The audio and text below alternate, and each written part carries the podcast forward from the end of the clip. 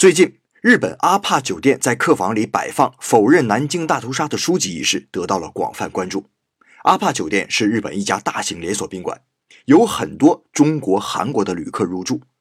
宾馆的老板是个典型的日本右翼分子，曾经出版过几本带有明显厌华情绪的书籍。